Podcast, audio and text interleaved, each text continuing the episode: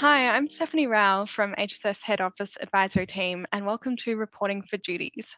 Reporting for Duties is our limited podcast series aimed at providing bite sized insights into corporate reporting and ESG throughout the main Australian reporting season. In this episode, we have Lauren Selby, partner in our team, Reporting for Duty, and our topic for discussion is Case Closed Meeting NGOs' Demand for Case Studies and Live Incidents in Modern Slavery and Other Disclosure. Before we get into it, though, I would first like to acknowledge the traditional owners of the land from which we are broadcasting today, the Gadigal people of the Eora Nation, and pay my respects to elders both past and present. So, Lauren, are companies required to disclose case studies or any live incidents when they uh, they have when it comes to modern slavery? So the short answer, Steph, is no, they don't. But to elaborate on that a little bit, so, under the current regime, companies need to outline in their modern slavery statement the processes they have in place to manage the risks of modern slavery in their operations and in their supply chains. And that includes the due diligence that they undertake and their remediation processes. There is no obligation to disclose any actual incidents of modern slavery that have been identified by a company, whether it's in its own operations or in its supply chain. Having said that, some NGOs do recommend that companies disclose actual incidents of modern slavery, and that comes from the desire to drive transparency and continuous improvement. So, for example, uh, Human Rights Law Centre would prefer companies make these types of disclosures, and they've actually stated on the record um, that companies should be open about harm when it is found and what was done to address it. Actual cases and remedy outcomes should be publicly disclosed unless such disclosure would put workers at risk of retaliatory action, undermine a law enforcement investigation, or result in the supplier in question ceasing corrective action they are undertaking. Okay, thanks, Lauren. Um, so the Human Rights Law Centre has flagged that some of the risks of disclosing incidents of modern slavery, but what about other risks for the company and other stakeholders?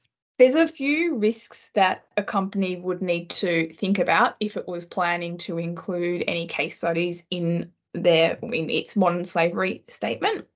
Um, the first is legal privilege. And most people listening to this podcast will be across the, that issue, but essentially, it's important that a company doesn't inadvertently waive privilege by summarizing or disclosing legal advice um, particularly where there could be litigation regarding the matter or regulators could be involved.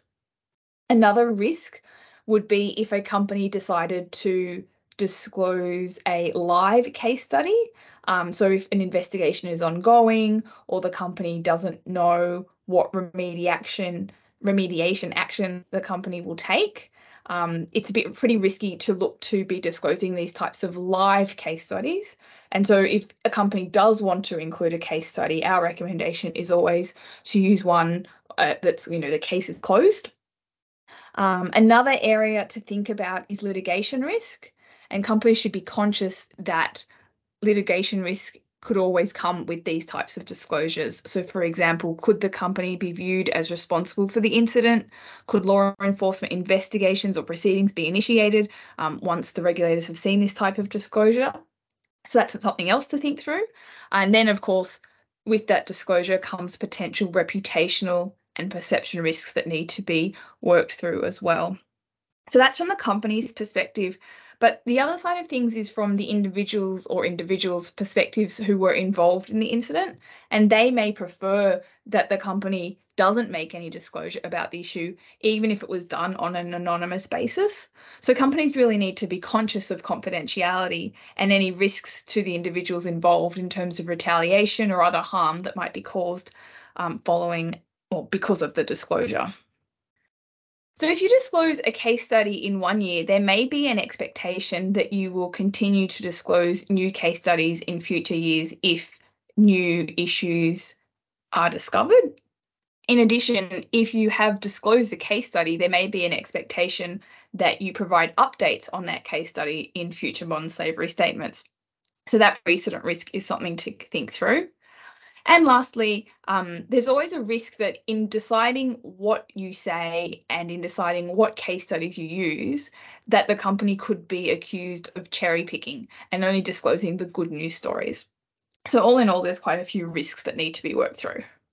So, as you've just said, there are a lot of potential risks and downsides that need to be worked through. But uh, so, if that's the case, why would anyone want to disclose case studies? Why should companies do this? And are there any benefits to doing so apart from fulfilling what um, NGOs would like you to do?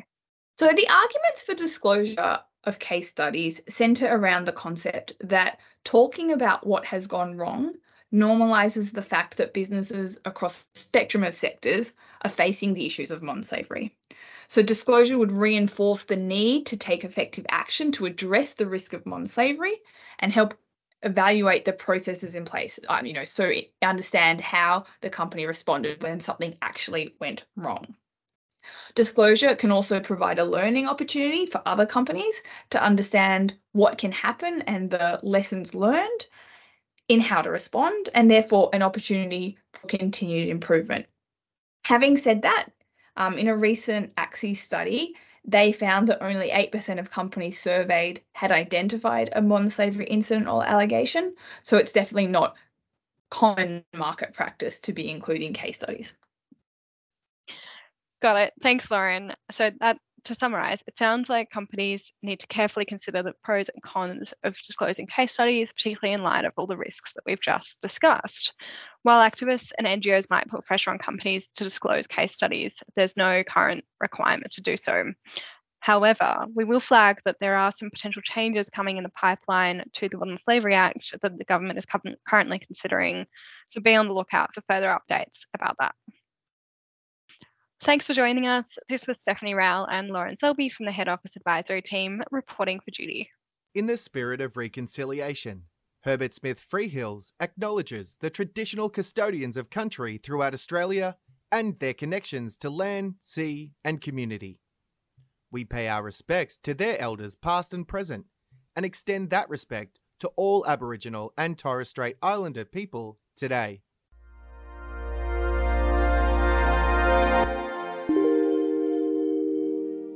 You have been listening to a podcast brought to you by Herbert Smith Freehills. For more episodes, please go to our channel on iTunes, Spotify, or SoundCloud, and visit our website, herbertsmithfreehills.com, for more insights relevant to your business.